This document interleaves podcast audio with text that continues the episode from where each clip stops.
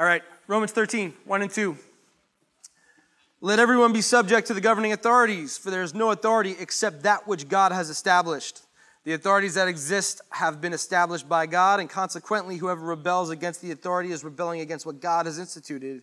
And those who do so will bring judgment on themselves. Light passage for today, right? Good one. How many people know this passage or have heard of this passage? Okay, a few of us. This passage uh, is going to be the next part of our debunked series. What we're doing is we're taking parts of Scripture uh, that may be popular, uh, that might have one meaning or a wider meaning to some of us, and we're diving into the context and the culture of the Scripture and parsing out the way that we think God might be using it in our lives today. So I said um, last week, if you were here, I said Scripture is filled with really bad interpretations, right? And if you remember, I said it's like a game of telephone. Y'all remember if you were here, me saying this? I said it starts off like when we play telephone, a kid whispers, I like ice cream. And then it gets to the last kid and it's like, Sally's pregnant. Remember? Remember this? Yeah. That's what happens when we interpret scripture. Okay, the same kind of thing is happening. So we want to debunk some of these poor interpretations. And this is the one we're going to do today submit to the government. You know, scripture is really, really political. And as much as I try to stay away from it, we cannot. We cannot, especially in this day and time. In fact, I think Scripture informs us in terms of how we are a political presence in the world today as followers of Jesus Christ. And in fact, I'm happy that I get to preach this today on a day where we do ch- uh, child dedications because I believe this is a way that we want to raise up our children as they live and work and have their being here in America. Okay? I think it's a good passage for us to talk about. And so, in order for me to talk about this passage, I have to go all the way back. In fact, I need to give it like a 30,000 foot view, all right? And so, what I want y'all to do is, I want y'all to listen to a few stories with me. Are you willing to hear a few stories with me? Yeah. Good. This is good. I'm glad for it. And I want to start all the way back in Genesis, okay? And when we go back to Genesis, I think we're going to get the way um, that people imagine and reimagine God when it comes to, and I'm going to use a very specific term, when it comes to empires. Okay, we're going to talk about empires today. All right? How many people have heard of Cain and Abel? Yeah. Cain and Abel, okay. I'm going to read this scripture for you. It says this The Lord said to Cain, Why are you angry? Why is your face downcast? If you do what is right, will you not be accepted? But if you do not do what is right, sin is crouching at your door, desires to have you, but you must rule over it. And now Cain said to his brother Abel, Let us go out to the field. And while they were in the field, Cain attacked his brother Abel and killed him. All right. Why did Cain attack his brother and kill him? Well, Abel was over the livestock, and God appreciated the livestock sacrifices a little bit more than what Cain had. Cain had all the grains and the fruits and the vegetables. For those of us who are meat eaters, we sort of get why God would like one more than the other, right? Um, but what happens is what Cain saw immediately is Cain sees that Abel has more power than him, more power.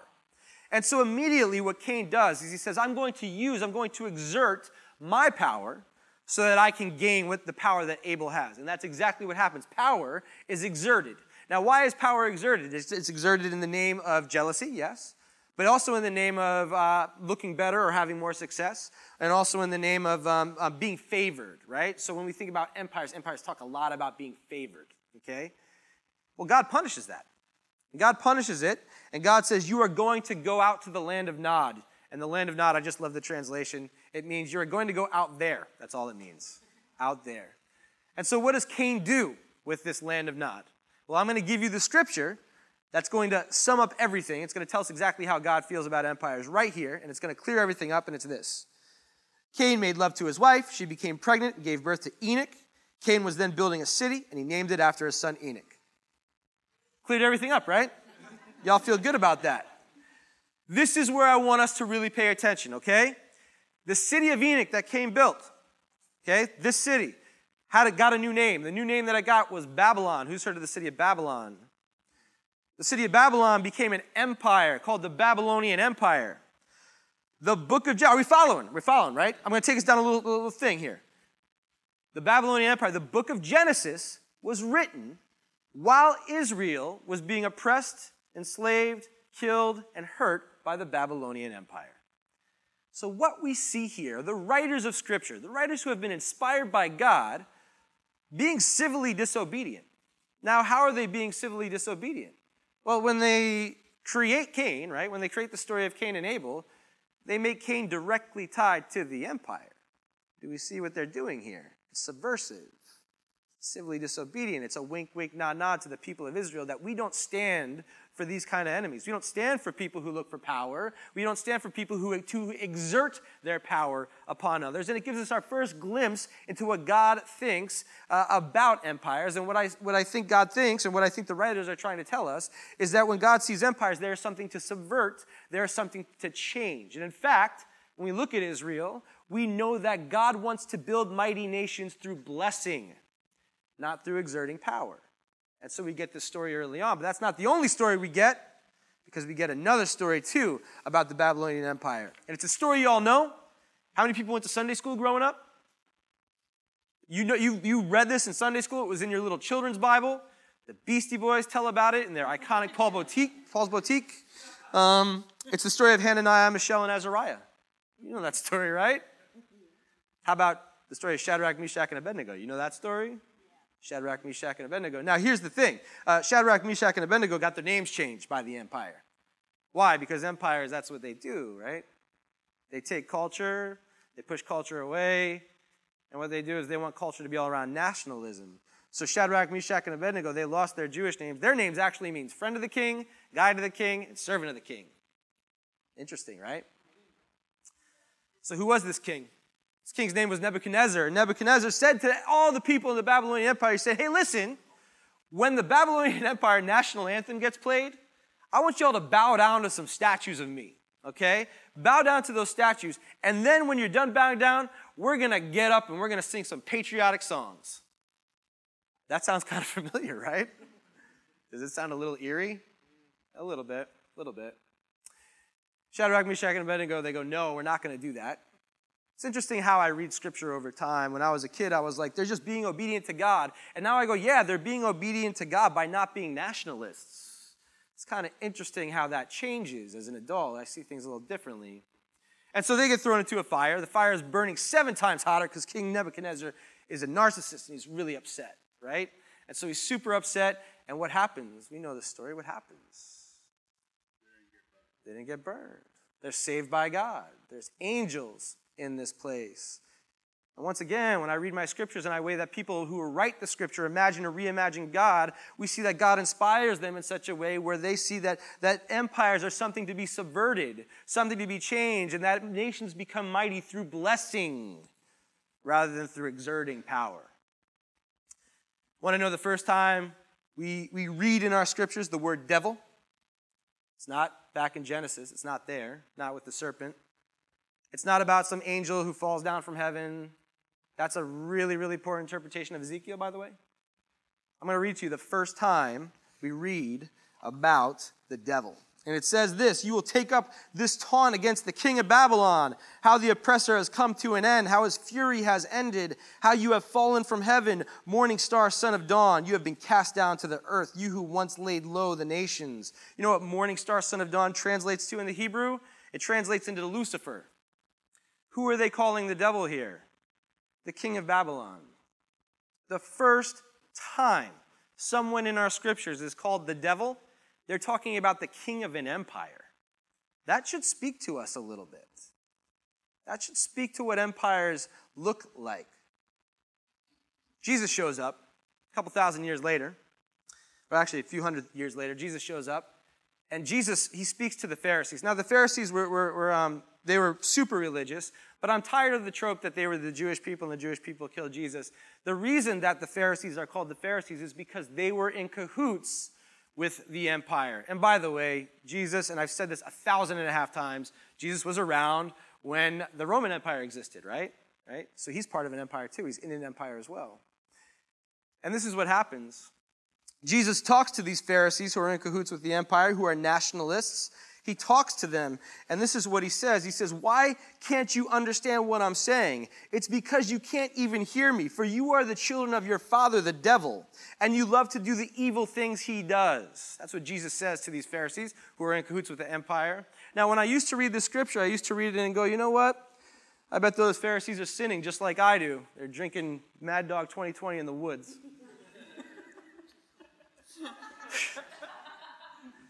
And then what I recognize is this I recognized that the first time someone's called the devil, the first time is by a king. And then Jesus says, You worship your father, the devil. You worship the empire. You've missed me. You've missed the goodness that I bring because you're too busy looking at Rome. And that changes everything for me. Because what I see once again through Jesus, if, if, if, Jesus is God incarnate, if we want to know what God thinks, we look at Jesus, and what Jesus does is Jesus says, hey, this empire, that's something to subvert. This is something to change. In fact, we can be mighty by blessing one another. That's how we can be mighty, by blessing. And then Jesus is killed by that empire. In fact, Caiaphas, the religious leader of the day, tells Pilate, says, hey, we have no king but Caesar. It's not Jesus, it's nationalism. And once again, throughout my scriptures, it's become very, very clear that when God gets what God wants, God doesn't want an empire that exerts power. He wants a nation that becomes mighty through blessing.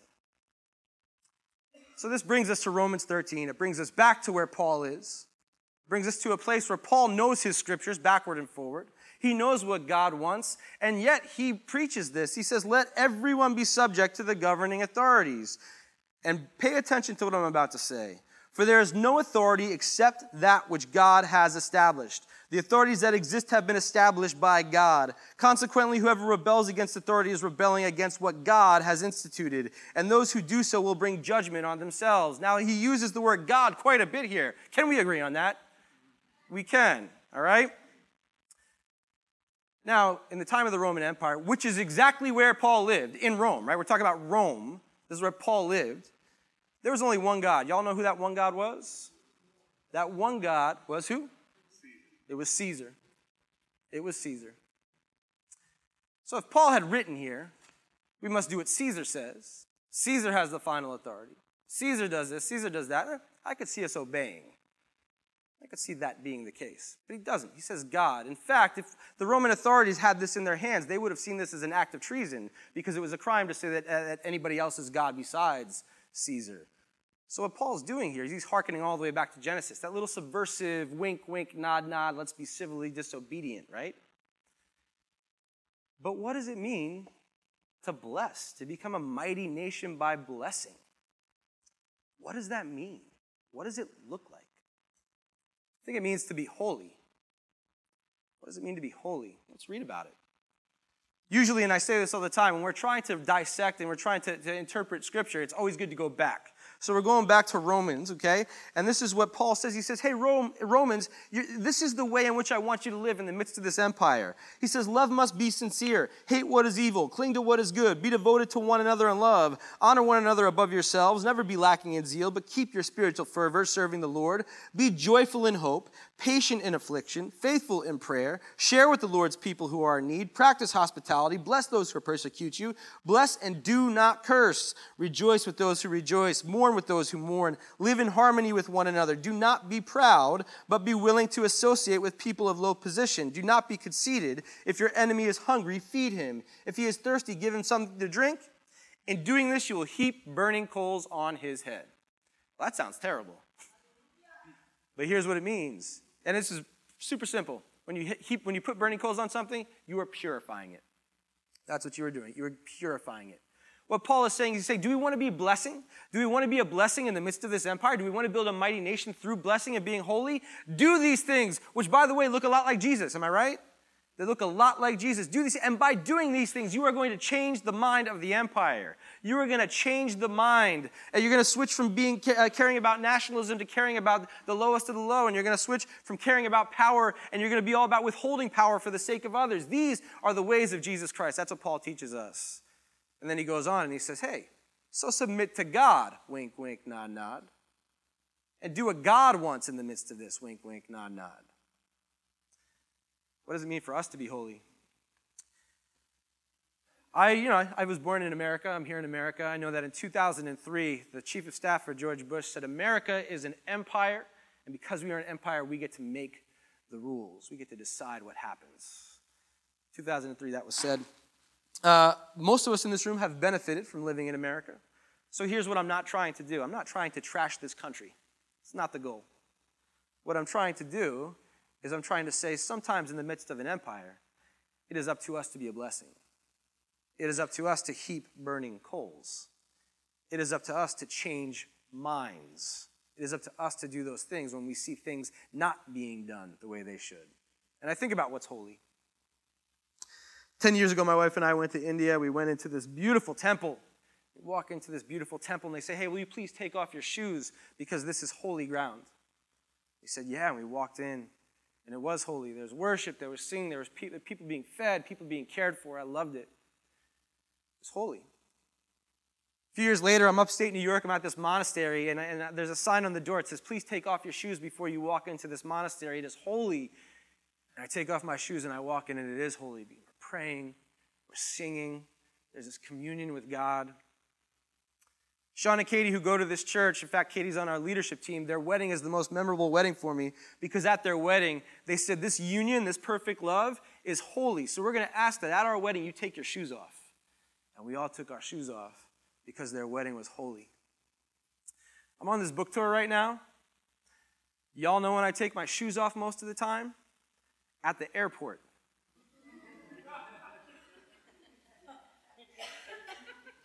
You know why I take my shoes off at the airport?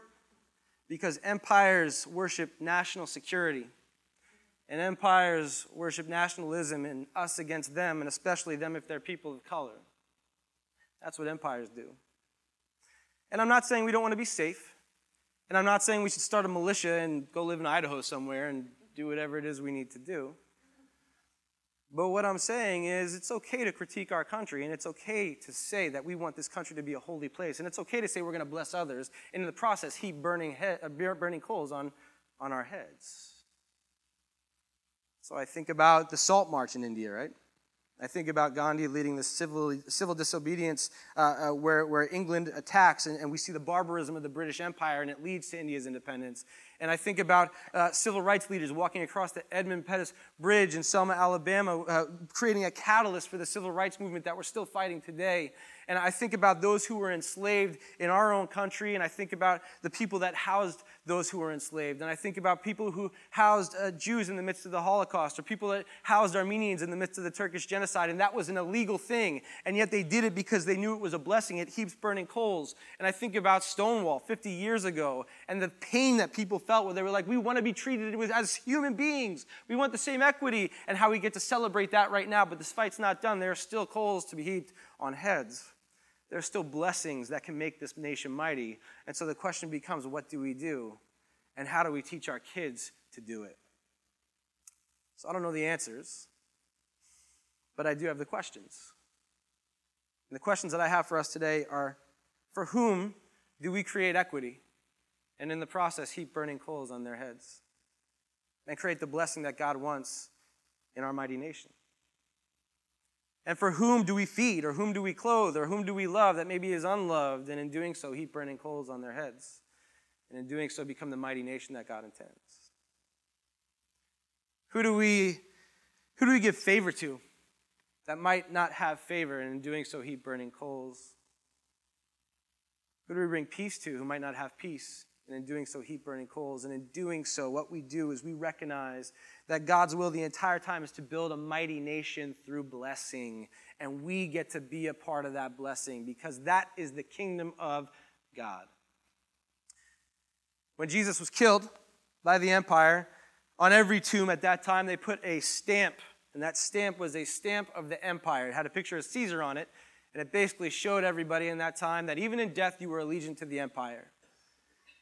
And I can only imagine, and it's a wonderful picture Mary Magdalene, she's walking to the tomb and she sees the tomb open and Jesus isn't in there and the seal of the empire is broken and the kingdom of God is here. May it be so for us. Amen. Let's pray. God, thank you. Um, thank you for giving us your word. Thank you for giving us your inspired word. Thank you for asking us to bless. Thank you for that. And as hard as it, is, as it is for us to do sometimes, I pray for our country. I'm thankful for the good that comes from it. And I pray that you would allow us to, to change its mind, to heap coals, to bless for the parts that, that need critiquing and need work. Lord, don't let us shy away from this call as we know it brings your kingdom to this place. And when it becomes scary, when it becomes hard or difficult, Lord, I thank you for the grace that comes through the kingdom of God, through the death and resurrection of Jesus Christ. We pray this in your name. Amen.